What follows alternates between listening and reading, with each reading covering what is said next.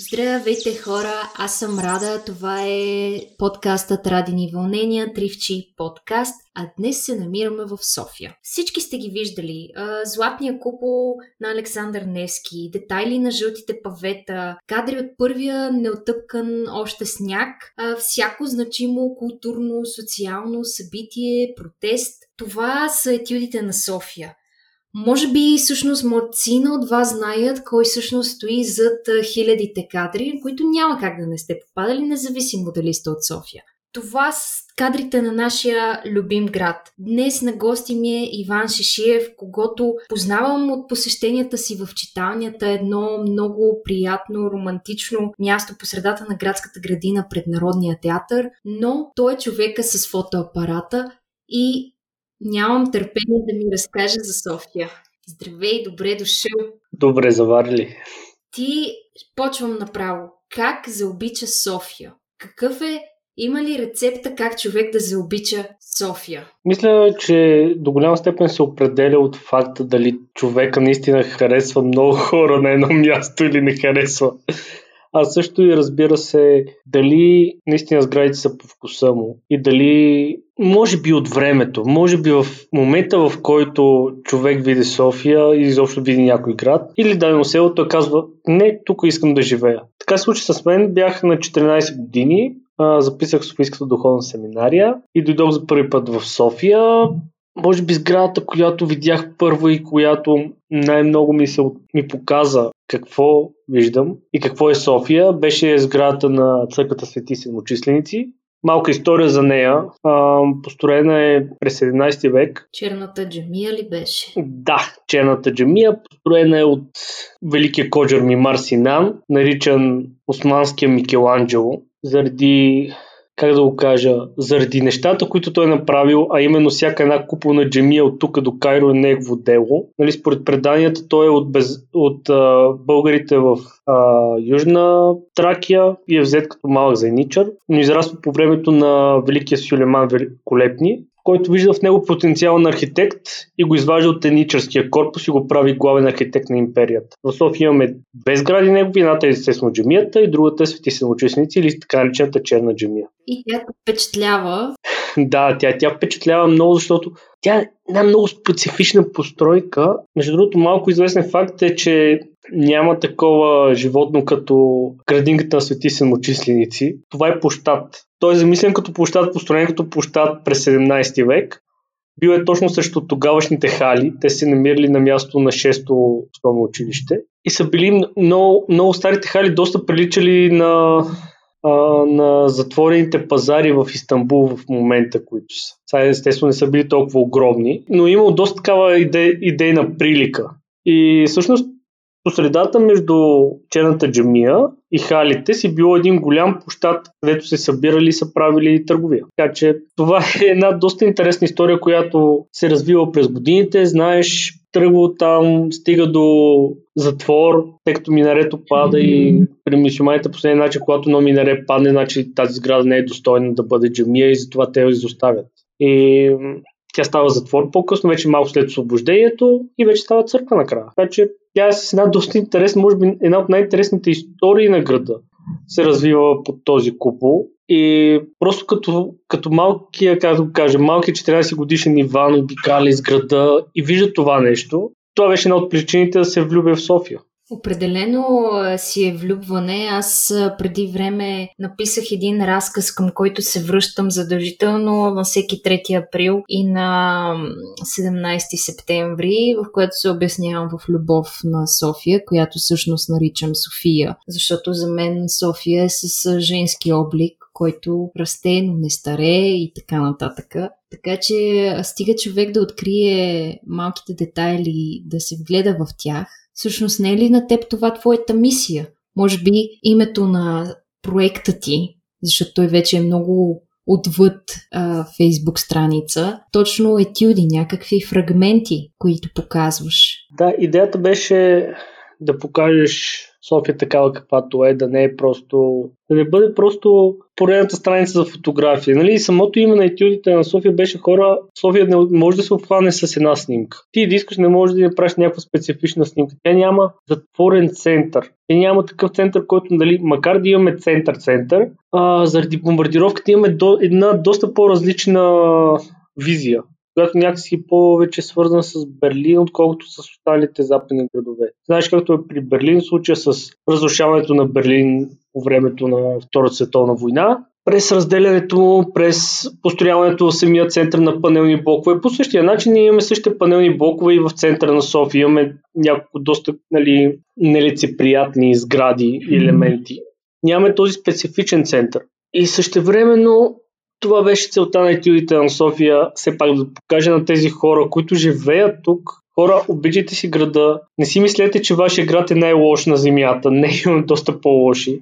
Но според мен те трябва да си го видят. И също така започна.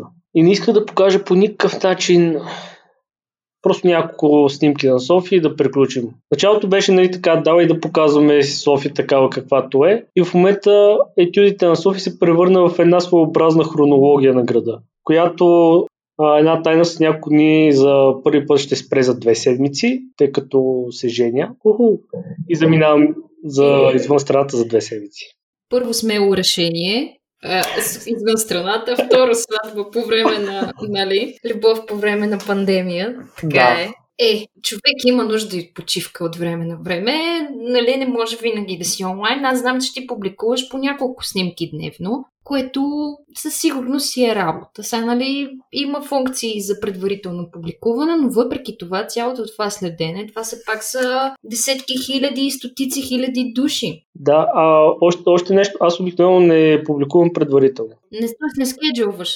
Не, защото проблема с когато искаш да правиш хроника, не можеш да си сложиш снимки за следващите 2 седмици. Примерно, последната снимка, която в момента отваряме, нали, Етюдите на София, на Съдебната палата съм я правил буквално преди 2 часа. Mm-hmm. Предпоследната за котката съм я правил с нощи. Става въпрос, винаги гледам да бъдат в последните дни. Да, ти винаги си на мястото на събитията. Да.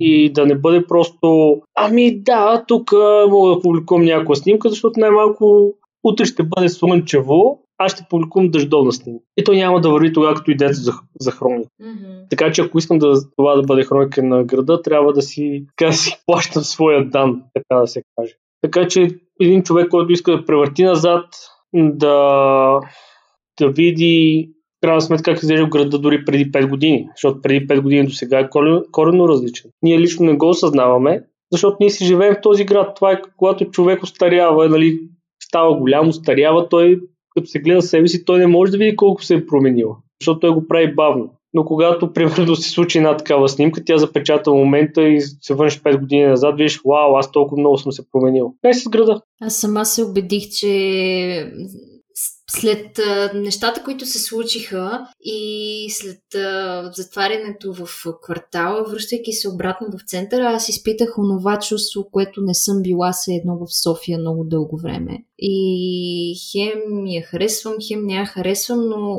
едно особено чувство, на което като се завръщаш вкъщи. Съвсем наскоро се разходих от единия край на графа до другия, не ми се беше случило отдавна. Забелязах много различни неща. Наистина се едно ме нямало дълго време, аз никъде не съм ходила. Но това се случва. Аз знам, че ти всъщност снимаше и празните улици, следеше точно и този аспект на нещата. Да, опитах се да следя абсолютно всичко, нали, по време на коронавируса. Всичко, което се случва, няма как да бъде така. По подобие беше и протестите, протестите трябваше да се показват, защото това пак е част от града, няма как да не се показва в този случай. Когато нещо е част от града, то трябва да се показва. Нали, за добро или за лошо, те също имат своят отпечатък върху града. Подобно нещо е и ремонта на графа. Беше лошо. Това е истински факт. Никой няма да го казва по никакъв начин, друг не мога да го спомене. Наистина не беше кой знае какво.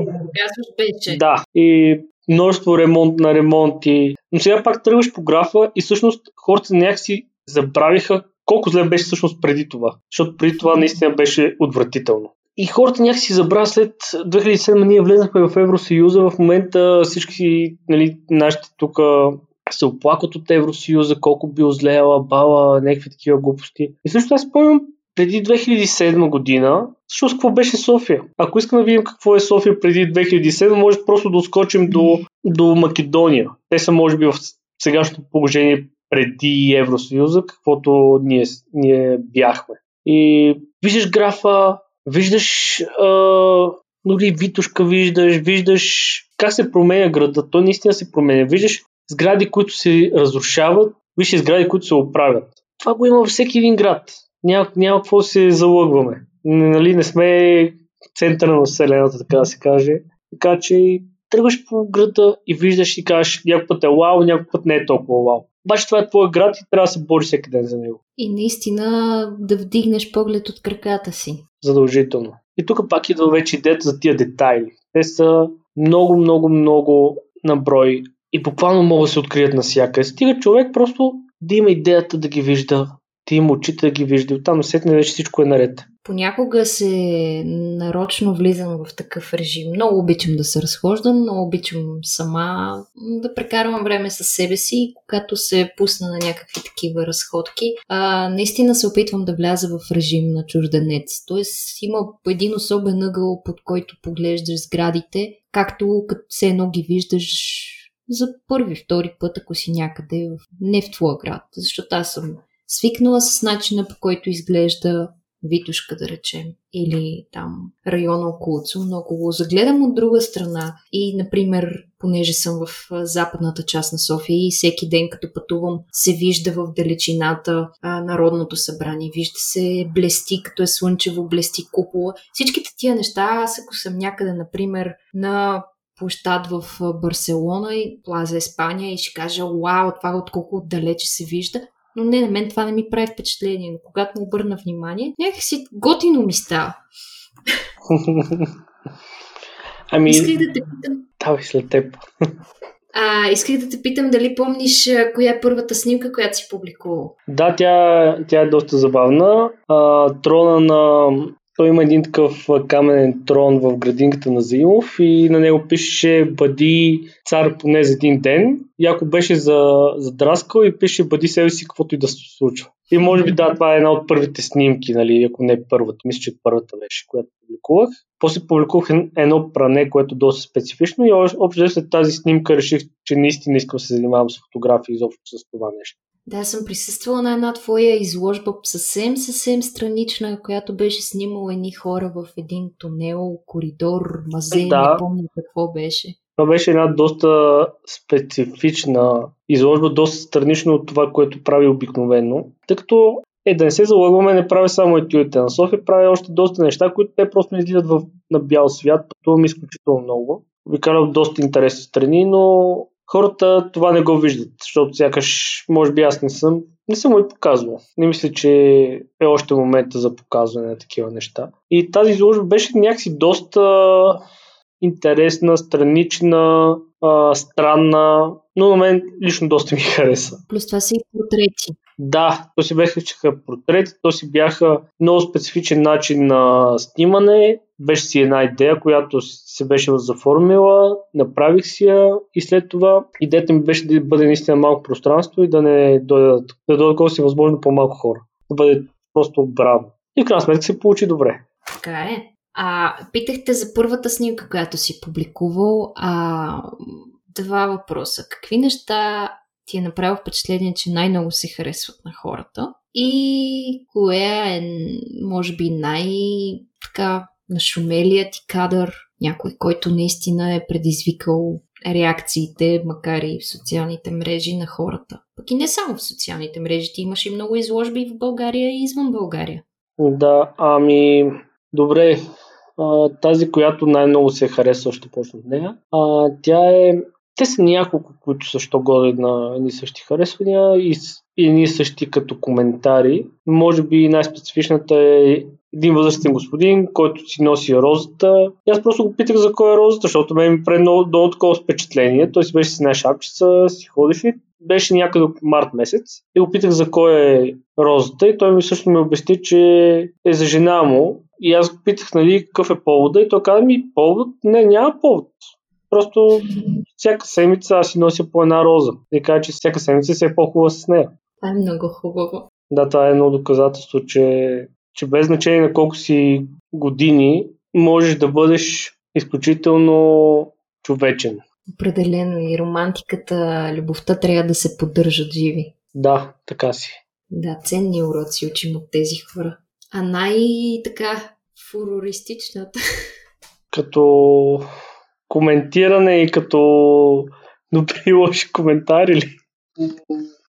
Протестите беше много специфично, защото там имаше наистина някакви снимки, които бяха изключително много харесвани, споделяни, публикувани в The Observer.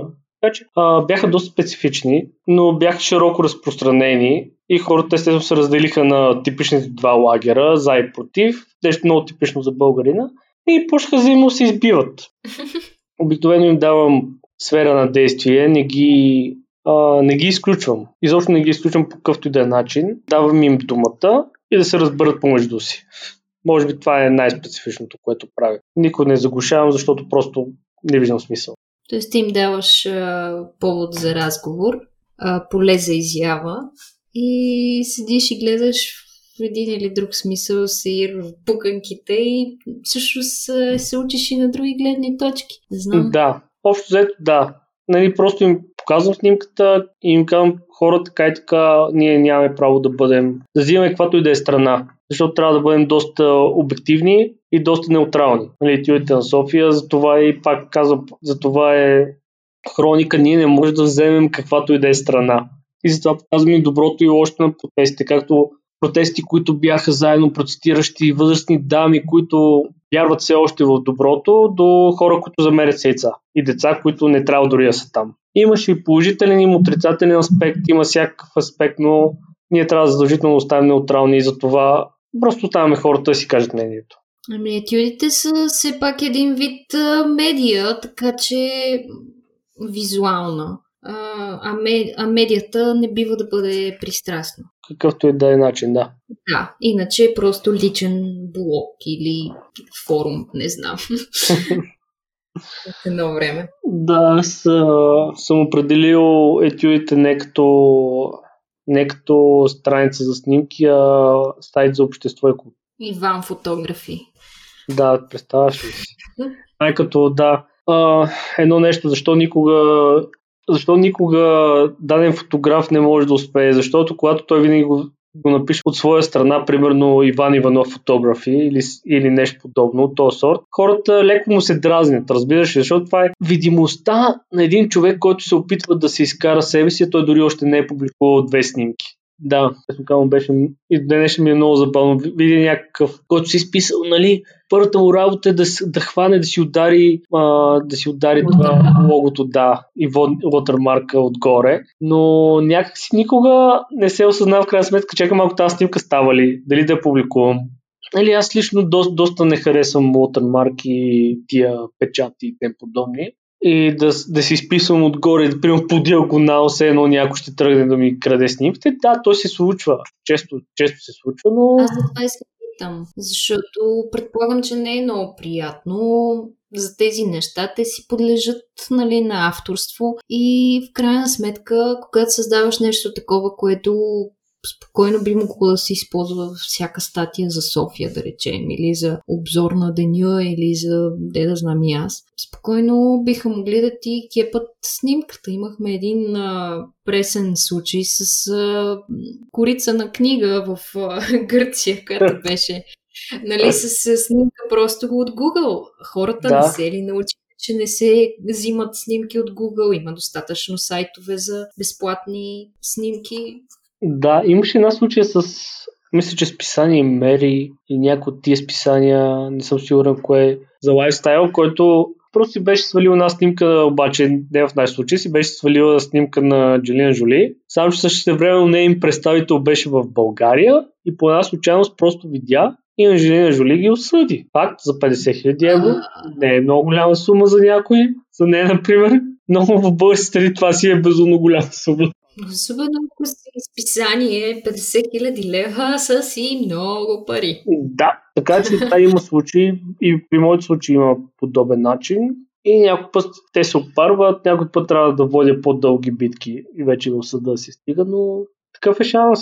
В България е много такова идеята, ако те хвана. Под масата всичко се случва. Да. Добре, аз изпомням от моето детство, имаме един емблематичен човек в квартала, който дори като ходи да изхвърля букука, винаги си е с апарата на врата, защото съкън да не изтърве нещо. Не знам, професионален фотограф ли е, полупрофесионален ли е, но си го спомням с косата, с брадата, с мустака и вечно с този фотоапарат на врата. Ти чувстваш ли някакъв натиск от това, че момента винаги може да е затъгал? Аз предполагам, че ти снимаш и с телефон от това, което съм виждала, но все пак техниката си е техника. Разхождаш ли се с нея винаги? Да, още нещо.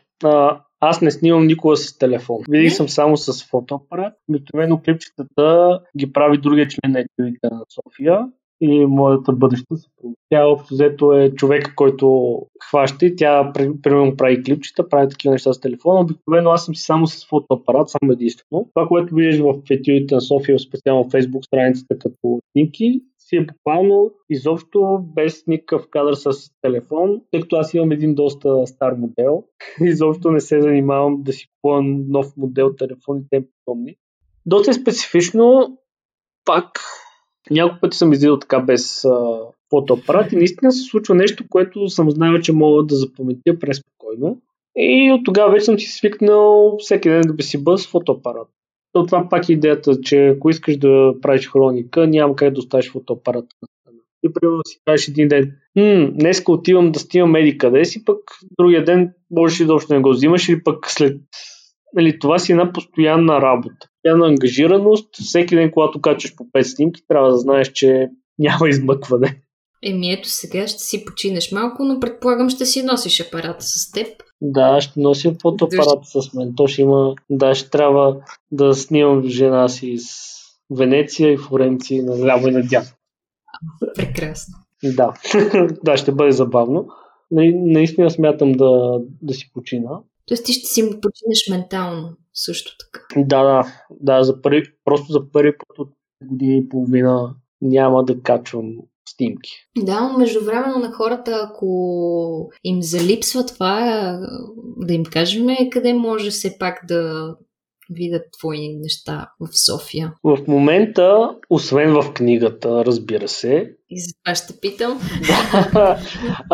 Има една доста яка експозиция на етюдите на София в Музей за история на София, банята. За първи път в историята изобщо на банята отвориха купола на банята специално за етюдите на София. Ние направихме там една експозиция. Тя остава там в продължение на 3 месеца. До декември месец, така че в момента, в който им залипсва, спокойно могат да отидат там. Така малко да се поинтересуват и от историята на София. Плюс това сградата е жестока. И гледката е жестока. Да, и експозицията изобщо на музея е страхотна. Разказва ти абсолютно историята на града от до. И ти можеш спокойно да си минеш, да си разгледаш, да видиш с какво и да реч. Направен по чудесен начин. Не съм като хората, които казват... не, защото тук не е баня и някакви от този сорт, нали, с минералните бани от цял свят идват и някакви такива неща лабала. Това са хора, които, повярвай, нито веднъж няма да отидат там да се къпят. Това са абсолютно хората, които ще се къпят вкъщи и няма да отидат там да се гмуркат в басейна с още 30 други непознати души. И аз, честно казано, доста се кефя на факта, че музей наистина има за история на София, наистина има. Което, само за една информация, в миналото там всъщност се намира музея. И се намира в едното крило на банята. Просто по време на бомбардировките една бомба улучва това нещо. И за това вече години по-късно са успели да го възстановят и наистина ми харесва, че виждам поне нещо, защото иначе, повярвай, нямаше да бъде възстановено и това до днешния щеше да стои в центъра на София и просто да се разрушава. Така поне му даваха много живота. Отскоро е в този вид. Да, 5 години. Няколко години вече, така че има даже дни с безплатни посещения, така че много и за събитие е приятно и възможно да се наема. Да, всеки първи и трети четвъртък от месец. А, така. И има си и за различните музеи, за Боянската църква включително, нали, за който така, да. Ако реши да си разнообрази, айде не за Боянската, ама с другите неща в центъра, ако реши да си разнообрази обедните почивки. Спокойно може да отиде, да. Някоя интересна изложба винаги има. Те се, нали, музейните експозиции са едно, но винаги има по някоя интересна изложба, дали в двореца, дали там. Да, така е. Още една специфика на това, че живеем в новия век. Имахме една експозиция преди години на Роден, която дойде. Нали. Имахме и на още такива на... Мисля, че бяха две картини на Рафаел бяха донесли. Такива скици. Които, честно казано, ако не бяхме в новия век, ако бяхме под изобщо извън Европейски съюз, те ще ги видим през само на картинка. Не в реалността. Нали, пак имаме една специфика, че живеем в наистина европейски свят. И трябва пак да си помислим все пак какво ние можем да дадем на града, не само да питаме някой друг, който да ни свърши работата. Така да се каже. Жестоко дежави получих току-що именно за това, че давай за да ти дадат и малко. Не искаме, той ни дава много, стига да прозрем за това и всъщност и ние е нужно да му даваме, защото само с хейт не става. Да, просто е абсурдно само да мислиш за хейта. А всъщност изложбата се казва Под небето на София. Защо под небето и какво е специфичното на тази изложба? Аз знам отговора, но как ти да е? Аз все още се опитам да скрия до голяма степен в тайна какво представлява изложбата, така че само тези хора, които отиват там, да разберат за какво и да рече. Затова и още не съм публикувал дори снимки от вътрешността. Публикувахме някакви такива в сторитата на дадени хора, които си правят селфита вътре, но само това. Гледаме да сме изключително да ги крием тия неща. Добре. Ето сега съспенса е пълен на хората, но поне можем да им кажем, че всъщност ти съвсем наскоро издаде фотокнига. Кажи ми как се стига до фотокнига? Как ти толкова много кадри и това сигурно е адски натоварващо и за компютъра, и за теб, и за редакцията. Това нещо да се създаде. 8 месеца страховити караници, не. Последното го излагах, нямаше страховити караници, всичко беше мед и маргарин. Обаче, наистина това е една идея, която беше в главата от 4 години. Нещо не успяваше по някакъв начин да се направи. И преди вече 9 месеца. Издателството Кръг, разбира се, тук е момента да благодаря на Николета Руева, с която се смазахме, и Наталия Чайкина, която направи дизайна. С тях двете направо ни се разказа играта, така се каже. Използвахме все пак коронавируса като едно чудесно начало да се съсредоточим върху тази книга. От 12 000 кадъра трябваше да изберем 200. И това вече беше доста трудния момент. Защото всеки път имам чувство, че премахвам дадена снимка и казвам, не, тази няма да бъде в албума и все едно просто си убиваме много децата. Не знам, много странно беше. Да, буквално все едно взимам пушката и го стрелвам. То наистина, че кадъра може да бъде публикуван някъде другаде. След време, обаче, когато трябва да направиш нещо много специфично в тази полза, трябва да решиш в крайна сметка какъв аспект искаш да покажеш и за това и албумът тръгна с идеята пролет, лято, есен, зима. Опитахме се да го направим по такъв специфичен начин, че той да не бъде утежняващ за хората първо, да не бъде по някакъв начин сложен и да бъде точно на място, да бъде желан от всички хора, да не бъде просто... Да тръгнем да обясняваме, примерно, историята на града и така хората, само тези, които се интересуват от историята на града, само те да го виждат. Но доста е забавно. Доста е забавно да хванеш и да събереш това нещо и буквално всеки един сънуваше кошмари. Това просто и редакторката, и дизайнерката, и аз включително. Всички просто мисля, че за друго си сънувахме ние същи кошмари, как ние ще издадем, никой няма да видим никога, или пък ние ще издадем и тя ще бъде мега тъпа. И до последния момент аз бях не викам, нищо няма стане от тази книга, не мога. То си беше един такъв много страх, който съм се заложил през годините, защото наистина иска да бъде съвършена и тя е може да се каже, че почти съвършен. То ти си изчакал чакалото вече за тая работа. О, да. Особено, казвам, тръгнахме през от февруари месец, надграждане, оправяне, влизаха едни неща, излизаха други, искаха по един начин да изглежда, по друг начин да изглежда. Просто толкова много специфики минаха, имаше толкова много неща, които се обсъдиха, нещата се събираха, падаха и беше, казаха, epic quest, но завърши добре, да се надяваме.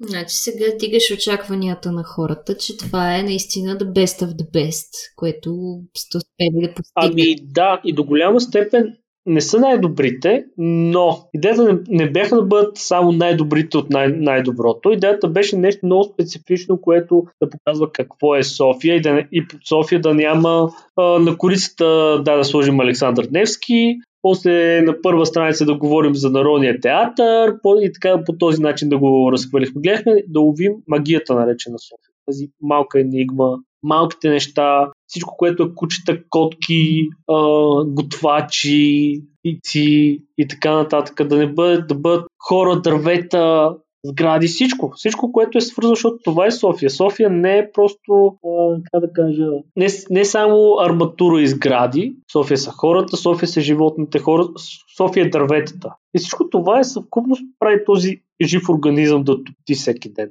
Ако премахнеш ако премахнеш сградите, това не е град. Ако премахнеш хората, това не е град. Ако премахнеш дори животните, не е град. Или дърветата, пак не е град. Това е София. И между другото, да, имаме съвсем малко книги от първи тираж, сега влизаме във втори тираж.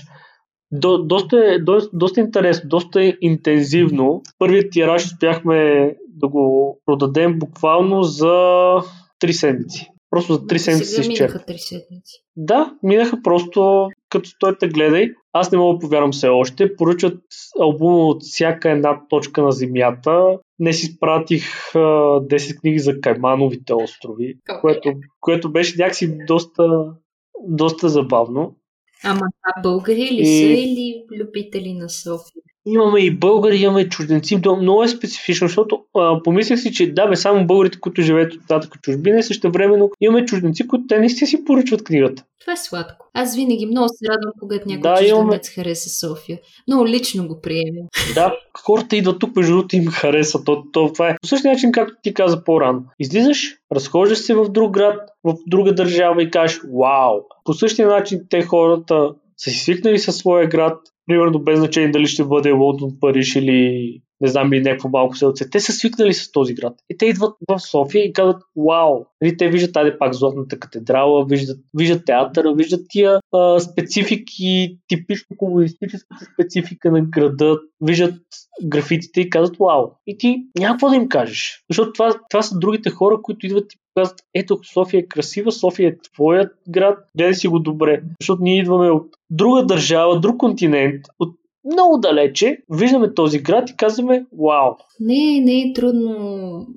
Преди време развеждах разни чужденци в София и след това много се вдъхнових да си опиша маршрутите, нали, да погледнеш очите през народния си град, през очите на турист и на чужденец, защото туристът има други нюанси, но хем да покажеш обичайните неща, които са must, хем някакви по-алтернативни или пък някакви лично за теб любими места, но няма да забравя как в група белгийки, които се познаваме от Инстаграм, идват тук да правят трекинг в Рила и преди това идват и си пазаруват този женския пазар, защото решават, че оттам ще си напазаруват нещо, са им го похвалили като колоритно място и те казват Рада, виж какво си купихме. И ми показват окичани насред, примерно 20 юли, окичани с мартеници от на двете ръце. Викам, вие какво? Ами виж, ние си купихме Traditional Bulgarian Bracelets. Били, нали, за здраве. Викам, те хуса за здраве, ама се носят за идването на пролета. Бяха много сладки. От друга страна си викам тази как ли ги е омагьосала продавачката на женския пазар, за да им продаде в най-голямата жега. Те си бяха купили огромна диня и мартеници, върват ръка за ръка. Но това, което исках да те питам е ти къде би завел или къде водиш чужденци, за да им покажеш града през твоя поглед? Ами аз предпочитам София на високо. Вече се превърна в градска легенда и обществена тайна, че не снимам с дрона, се катера върху сградите, заради което е... Чувала съм го и аз това. Да, то си една много така специфика. Аз наистина се катеря върху тях, снимам от високо и обикновено, ако дойде даден чужденец, се опитвам поне да го изкарам някъде на високо, да не бъде просто дай да видим София тук, дай да видим забележителностите и после кой откъде е. И нямаш предвид копитото и черни връх, предполагам. Не, имам предвид. Добре, дори някой ресторант, въпреки че вече са малко по-кът, така се каже, особено като затвориха архива преди 2 години. Архива е една доста интересна грозна сграда в центъра на София, нали? Но имаше страхотно място. За съжаление е затворена. Отварят други места, не? Някои отварят, после пак ги затварят. До голяма степен чуждеците идват и търсят откъде могат да видят София от високо. И повярвай, всеки един град, било Виена, Берлин или Лондон, или дори Ханя, дори, какво да кажа, примерно Самарканд. Всички тия имат високи места, в които всеки може да се качи оттам да види града.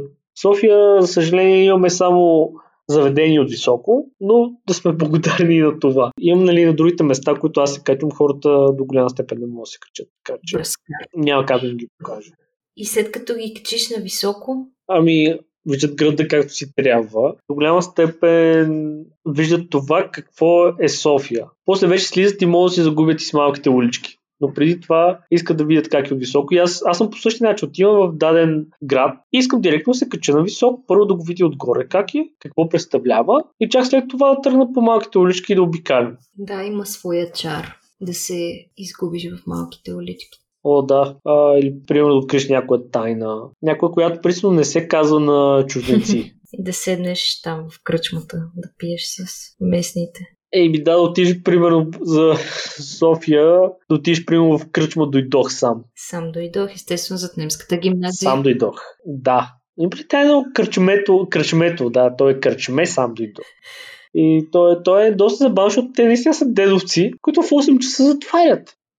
И то това е. Или отиваш по-рано там, гледаш как те се наливат с ракия, играят табла и сервират типичните кебабчета, кюфтети, те подобни купчите. Обаче станали 8 часа или най-късно 10, те просто затварят кепенците и си отиват да си спят. Това е един от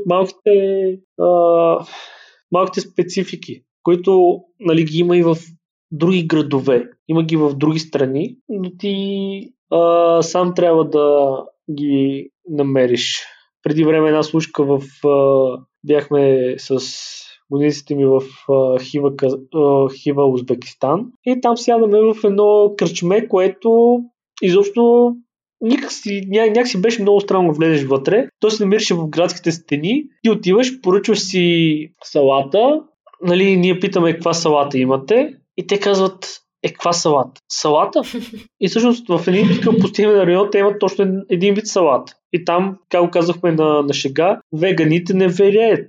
Защото един ще каже: тате, аз станах вегана, и той сигурно ще го шамари един път. Тя първо какво е веган, второ да си яде агнешкото и да не говори много. Така че това са пак от типажът на спецификите и на тия. И по същия начин, като дойде един, примерно, от тези страни тук, той, примерно, се забива в даната кръчма, той това иска да види. Какво правят, какво едат местните? Не е да отидат там, примерно, в еди кой си ресторант, където е типично български ресторант, тава бала, където да отидат и просто му кажат накрая на вечерята: ето тук дай 300 лева за това, че си гледал, примерно, типични български танци и някакви такива.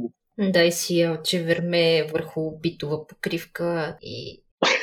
да. Усетих миризмата на сиренето в шопската салата. Толкова ми оживя картинката. Да, аз като веган, пътуващ насам натам, доста ми е трудно в някои държави. Аз съм го казвала и друг път. На балканския ни роуд трип се разревах чак на 13-тия ден, което не знам, някоя грамота трябва да ми даде за това. Там пък нямат изобщо салати. В смисъл, ние сме... тук знаеш, че имаш шопска салата, зелева салата. Като чуеш зелева салата, си представяш зелен моркови, даже вече овкусени с олио и оцет. Да. Не, там зелето е една шепа голо зеле, което за мен това е немислимо. Посмях да си поръчам гръцка салата без сиренето, ако може. Учтиво моля, защото просто ми седяха чушки маслини и този ми каза, не, аз няма да ти позволя да оскверниш салатата и да си поръчиш гръцка салата без сирене, поръчай си мешана. И мешаната какво беше? Домати и краставици. Викам, благодаря, не мога повече да ги трябва тия домати и краставици сутрин, обед, вечер, както и да е. Абсолютно. Но това е великият проблем. Нали? Отиш в Западна Европа, там са свикнали. Тук на Балканите, в големите градове е окей. И вече в малките, нали, дори в България, малките са просто страшни това отношение. Затова ти разказвам, в Средна Азия средите те нямат много неща без месо, защото просто те от това живеят. Ние тук вече някакси не мога да си представим какво е, нали, да живееш без нищо, защото все пак, колкото да си говорим, Балканите е доста плодородна земя. Ти можеш да си отгледаш всичко, което поискаш. Но там проблематиката на Средна Азия, те дори не гледат, примерно, пада сняг и те да кажат колко е красиво и романтично, защото те всъщност се опитват да оцелеят до пролета. И това е специфично, защото там пролета, нали, в един Казахстан, пролета, например, започва някъде през май месец. И от септември вече е зима. Почва вече да вали сняг.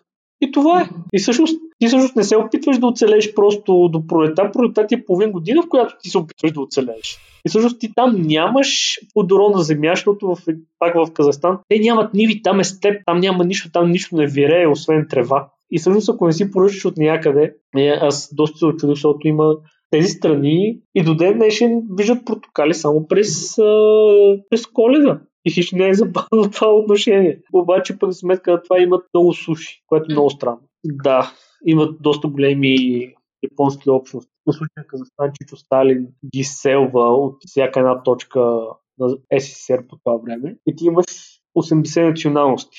Имаш включително германци вътре в Казахстан, които те се забравят тотално езика и те си живеят там.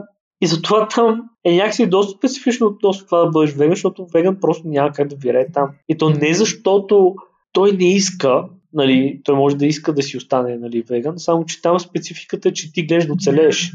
А и най-лошото, че няма как да избягаш. Особено само в случая на коронавируса, Казахстан са все още на първа вълна на коронавируса и те са се заключили, както се заключиха през април месец. Те изобщо не е отключено там. Нали, ние тук си казваме, сега пак ще ни заключат, пак ще отключват някакви такива, но те са наистина зле там. Положението е много лошо. И там ти вече тотално гледаш как да оцелееш. От друга страна пък ми разказа една дама наскоро, която работи, българка, която работи в Лапландия. И тя ми каза, че там пък прекалено пък е различно. Защото откакто всичко се е случило през март, тя е сложила маска за пръв път през юни месец, като се прибирала към България. Толкова там не можеш да разбереш какво се случва. И там филанците са се шегували. Какво ни карат сега на 1,5 метра разстояние? Преди ни беше много добре на 5 метра. Тъй да ви са по-така особен народ. Да, но са доста прави. Те там имат, като казваш, имаш въздух където насякъде. Имаш огромно количество въздух, поне в Лапландия и сняг, естествено. Там е лесно, нали, така. Няма защото те кара да слагаш маска, защото ти просто си много далеч един от друг. Да. Това, което тръгнах да ти казвам е, че преди време се бях запознала в София с две англичанки и испанка, които бяха дошли специално, си бяха организирали трип в София по време на великденските пости в София и всъщност на Балканите, за да експлорват кухнята по време на пости, което за мен беше много интересно начинание. Как им е хрумнало, кой им го е казал това? Знаеш ли ги? Като заговорихме за интересните образи в града и темперамента на хората, някъде не те попитам дали някой път дали си бил близо до това да си изядеш боя заради някой кадър. По-скоро съм го изявал, но заради нещо друго. Една случка. Тази сграда, която я разрушиха отляво на Дамол, която е сграда на... Била идеята за държавна печатница, която не се е случила и така нататък.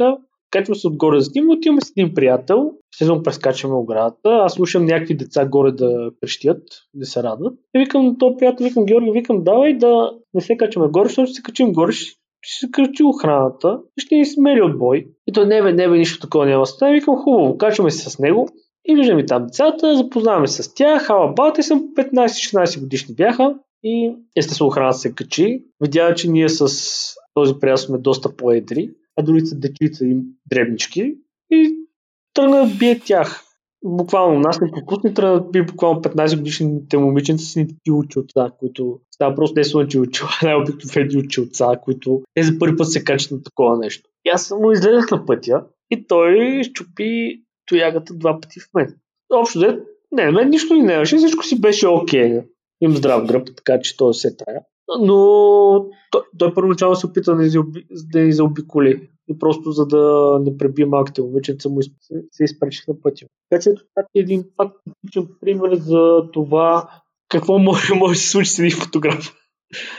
Но иначе не ми се е случило. Обикновено имам някакви, които виждат ме. Целта е просто да им се усмихнеш. Те тогава нямам нищо против. Верно, че българите сме малко по-намръщени, като става въпрос за снимки и не сме пак като в другите държави, защото другите държави са доста по-. Другите държави те буквално молят да ги снимаш, което пак е доста съществена разлика. Докато ние някакси винаги гледаме да сме, о боже, наместиме ужас, край, все едно ще ми вземеш част от душата и някакви такива от типажа от средновековни вярвания, в средновековието така се вярва, че ако нарисуваш примерно протез на този човек, ти му взимаш част от душата и някакви такива глупости, но сега не е така.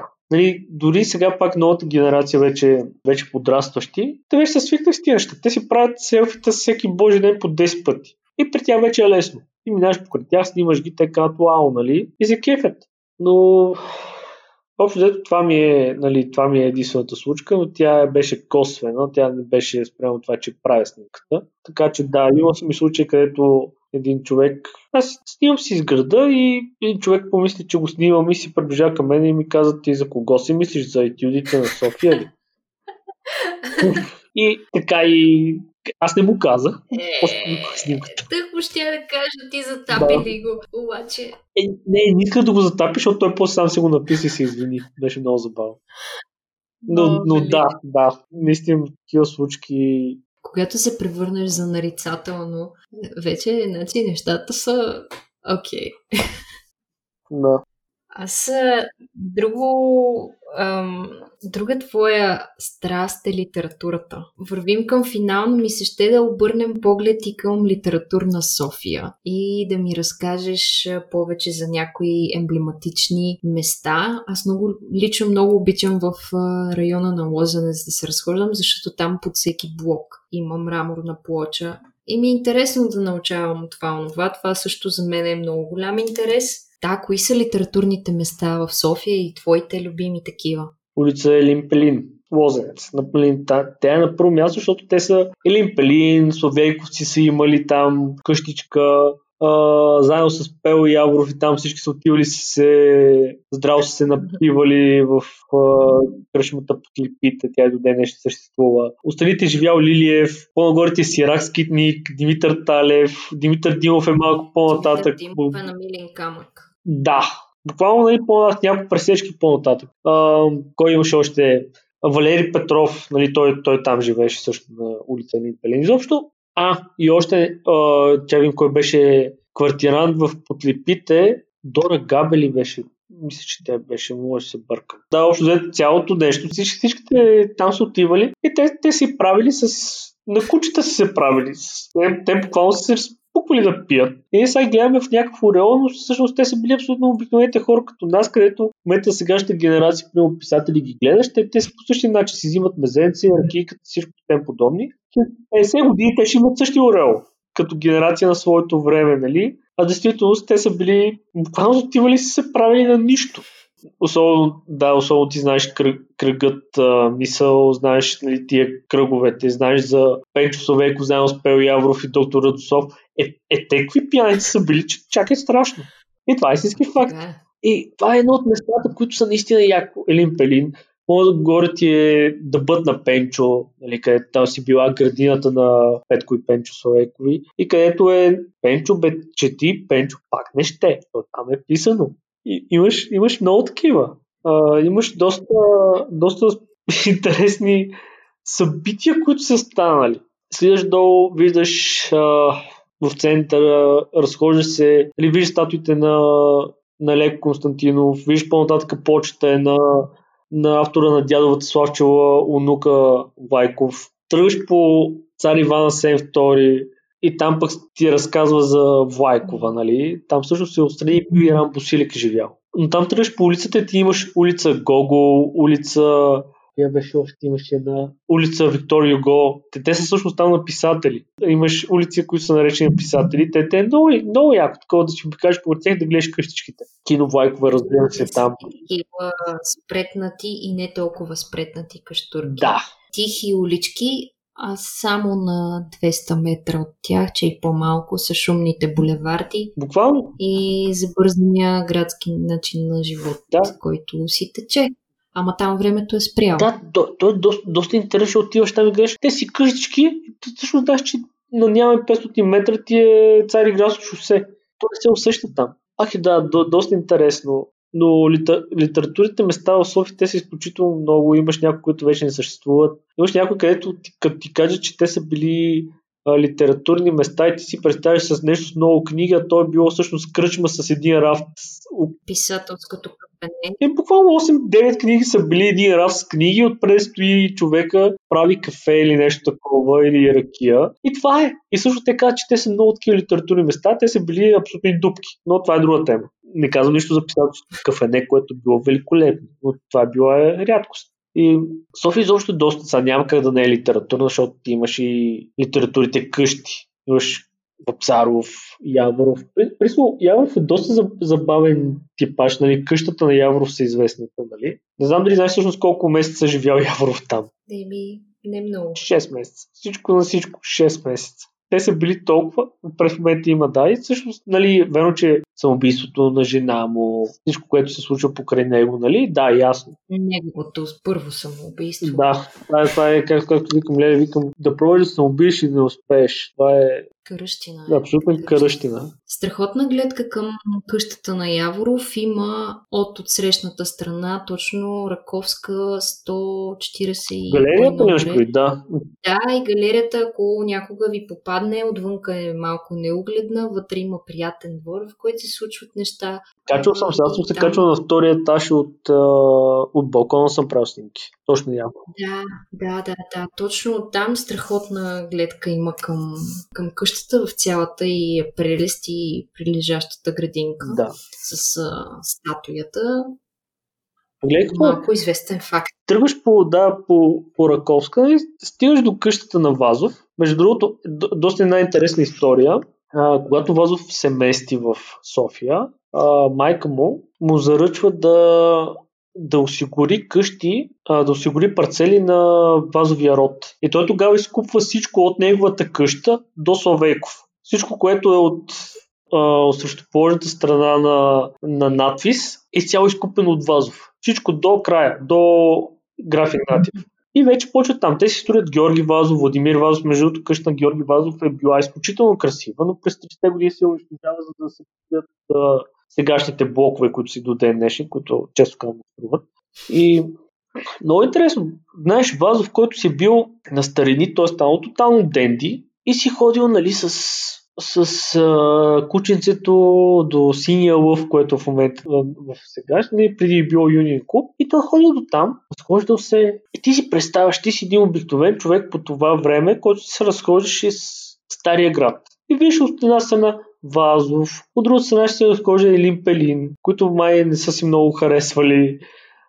Имаш останалите, нали, които отхвърлят тяхното да си пренизят литературата, всички трябва да са нагоре, нали, вече Пенчо Славейков, нали, те пък са по-натам. И общо взето, града е бил много по-малко от сега. Нали, сега казваме, нали, градът е малък, светът е малък, но тогава, ето тогава е било малко. И тогава ти всеки ден ги виждаш тия хора и ти свиквай с тях. И всъщност, не знам дали хората го осъзнават това, че някакси в сегашно време наистина ние си мислиме и си казваме, вау, тогава е било мега красиво, доброто наистина било наистина красиво. Или много добро. И тук всички са ходили и са били с едни ореоли и крилца по раменете. Не, това било, те са били най-обикновени хора. Гледаш по-нататък, видиш Стамболов, си ходи с Гунчо, с телохранителя му. Те са били в една 20 000 на София, айде малко повече вече по това време, до към 100 000 на София, нали, през първите десетилетия. Всъщност ти ако си обикновен човек, ти можеш да видиш тези хора всеки ден да ги гледаш. Та, дори по-късно, нали, когато цар Борис III вече е начело, ти можеш дори царя да го гледаш, с който с каскет, че си обикаля наляво, надясно и с колата, която си кара. Интересно, защото пък някакси това са хората на града, това е градския елит. В крайна сметка, под една или друга форма и сега има хора, които наистина ги срещаш постоянно в центъра, след години не знаеш какво ще се говори и за тях. Да. Или пък знаеш. За мен, преди малко като каза за Димитър Димов, за мен беше много интересно, че ходех на уроци по испански в къщата близнак на къщата на Димитър Димов. И за мен беше много интересно да видя и семейството му, и да си говорим на испански, да се упражняваме, защото те са испаноговорящи. И да, други въпроси, че аз бях при един мексиканец, който е женен за българка и нито български знае като хората, нито английски. 2 години беше много интересно превода. Да, нещо средно между българо, испано, латинско, руски, не знам и аз как се оправяхме. Така, интересен период. Каза Славейков и аз се сетих, че всъщност бях чела едно твое интервю, в което ти казваш, че всъщност ти си човек, който кичва мартеници на Славейкови. Не само, насякъде. Значи, рано сутринта аз съм дал аудио. Дяволчето фют. Всичко. Направо, нали, заедно, последни 2 години го правим заедно с приятелката ми и е доста е интересно. Съвсем в първия вариант, когато за първи път го правихме, аз си мислих, край, имам тук, ще ме задържат още в първия път, в момента в който започнем да го качвам мартеници, просто ще се появи общината, една глоба ще ми удари, като той те гледа и това ще бъде. Разбираш, и аз повече няма да смея. Ти си се притеснял, че ще го оприличат като вандализъм, да, като някаква подигравка с честта на нашите писатели, музиканти, герои и така нататък. Да, или пък ще кажат, ето тук те едва ли са вярвали в мартеници, някакви такива неща, някакви такива простоти и няма какво да им кажеш. Но хората също много им хареса. А също самата идея тръгна, че на Славейков, когато имаше, нали, при няколко години, като имаше здраво съргия за мартеници. Там аз издразих, че никой просто не слага на Славейкови. Те са там пред тях, но никой не им слага нищо. И аз също така започнах. Така реших, бих мало не в такъв случай, дай да слагам. И така тръгна. И до ден днешна, мен си ми харесва, си го правя. И се кефи, че хората си харесват. Сега за 1 ноември съм измислил едно друго нещо, обаче няма да кажа какво. Чакаме. Аз се представям, че както, примерно, ученик или някой друг, който купува повече мартеници, прибира се и слага ни пакетчета и вика, това е за мама, това е за тати, това е за леля, това е за стринка. И ти сядаш и викаш, значи, това е за Радо и Рален, значи, това е за уловете на Улов мост, да, това е за Пенчо Славейков, това е за Петко Славе. Така ли ги подреждаш? Да, нещо подобно, да. Като тръгнем, примерно, леле, викам, забравих за един кой, примерно за Димчо Депелянов. И айде отиваш пак да търсиш, примерно, Дания, вече с годиницата търсим доста такива, или коя да бъде точната, сега, примерно, за лъвове трябва доста по-големи мартеници. Нали? Доста пак е интересно, защото ти тръгваш с идеята да го направиш и да не остане. И ако стане, всичко е наред. Значи, до година съм ти доброволец аз да ги изплета. Yes. Понеже аз от години наред вече плета сама мартениците, които правя, трябва по-утрано да ми кажеш. Добре. Ще го има, най-вероятно пак ще го има. И така, по моята техника, пък една приятелка успя да си оплете за нейното куче някаква по-дълга връвка, защото не можела да намери точно еди какво си. Викам, нямаш проблем, ти като ще го направиш сама. Да. Ма как така сама? И така. Еми да, просто гледаш дали може да стане и да не стане и да, много интересно тия мартеници. Всеки път, като сложи мартеница на Леко, имам чувство, че се ухилва целия. Но винаги така се едно става Леко спивка, но тогава се едно се усмихва повече. Много сладко. За едно друго нещо исках да те питам преди малко, изкочи ми от главата, забравих го, ето сега се сещам, като заговорихме за баня, аз видях, че ти си влизал в банята в Банкя. Дали можеш да разкажеш нещо малко повече за този проект, как върви по облагородяването на банята в Банкя? Много красиво изглежда. Ще го кажа абсолютно в прав текст. Аз не мога да повярвам, че българи може да възстановяват сграда по този начин. Става просто толкова добре. Добре, чакай, че се стреснах. Да, стоях там и първото беше фак. Просто там гледах, бях не мога повярвам. Аз тогава направо ще да се разплача. Жестоко. Просто ти да възстановиш почка по почка, да използваш същите фирми, които са използвали преди 100 години, да се опиташ да намериш същият мрамор и да успяваш. Най-забавното, че тя фирмата, която възстановява, тя си е местна. Разбираш, тя си е изцяло с хора, които те си от Банка. И те, същите деди на тези хора, те са правили тази баня. Разбираш, и те искат да се възстанови и правят всичко по силите си и я превърнаха в егат и чудото. Между другото, доста интересен факт е архитектът на сградата, вече по-известен, защото си направих проучване. Каза се Хохендер, който ние естествено сме объркали неговото име. И затова аз викам, не мога да намеря нищо за този архитект, той е много известен. Може би, обаче нищо не мога да намеря. И аз през едни немски сайтове успявам да разбера кой е този човек. И се оказва, Хохендер прави точно 3 сгради извън Бавария. Едно место в Италия, в Трансилвания банята и тук. И между другото е бил от 1900 до 1910 е бил главен архитект на Мюнхен. И също много по-града, какъвто го знаят в Мюнхен. И ти осъзнаш, всъщност ние не знаем тия неща, че този човек, той дори не е дошъл, той просто бил приятел с цар Борис III и просто му хвалил чертежите и му казал, ето тук строй. Става въпрос, че този човек е направил гати банята. Банята е възстановена идеално, което аз не си мислих, че може някога да го видя. И тя е възстановена, просто ще се даде на концесия и ще тръгне пак, ще си бъде адекватното нещо. Обаче това е абсолютно един пример, че в България, ако има желание, може да става чудеса. И те стават чудеса. Хубаво е и е почти готово. Мисля, че вече е готов всъщност. Еми ето, те хората са го приели лично, защото техните деди са били там. Да, наистина това е тотално лично си го приели. Това си го приели с идеята, че това нещо ще привлича хора. И то ще привлича хора. Защото наистина те това. Да, и те това го виждат. Те това си го знаят. Но виж, те тръгват не само с идеята, ами тук каквото стане, нали, нещо не е развалено, те си с абсолютно, ако искаш го наречи шовинизъм. Просто си казват, това е. Нали, възстановяваме го както си трябва, да си остане за поколенията нататък, да не се изоставя повече и така. Те това има идеята на тях. А не идеята да бъде просто, ето тук да направим нещо, пък каквото стане. Мен това много ми хареса. Много рядко мога да видя нещо такова. Много се радвам, че приключваме с позитивизъм, с един добър пример, който показва, че нещата, както се казва, има ли желание, има и начин, няма ли желание, има оправдание. Да. Нещата си се случват. Етюдите на София е прекрасен пример за това как можем да видим красотата в града, дори да не я забелязваме. И следващия път да обърнем малко повече внимание на детайлите, да се загледаме, да променим маршрута си до вкъщи, като влезем по малките улички и наистина да вдигнем поглед от краката си, от телефона си, да чуем историите, които има да ни разкаже града, историите, които си говорят хората.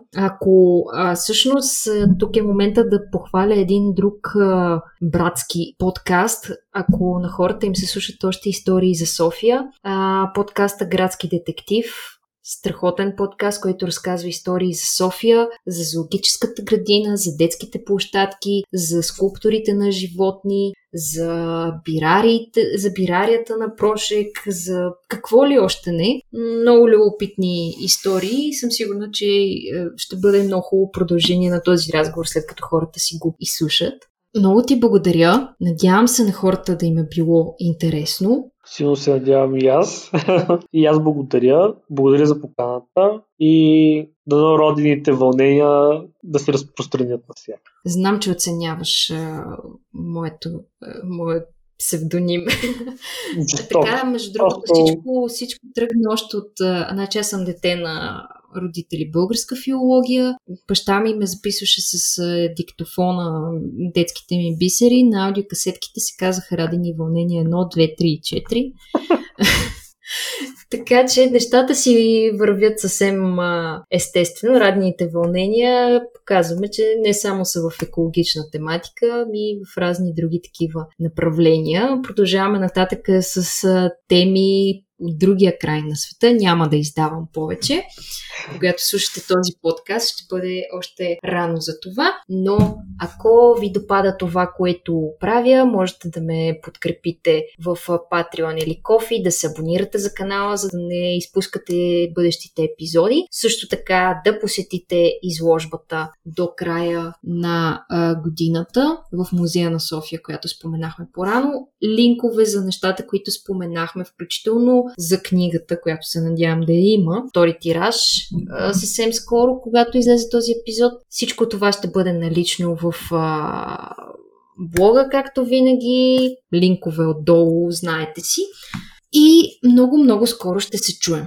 Хубава вечер на теб и доскоро на нашите слушатели. Лека вечер.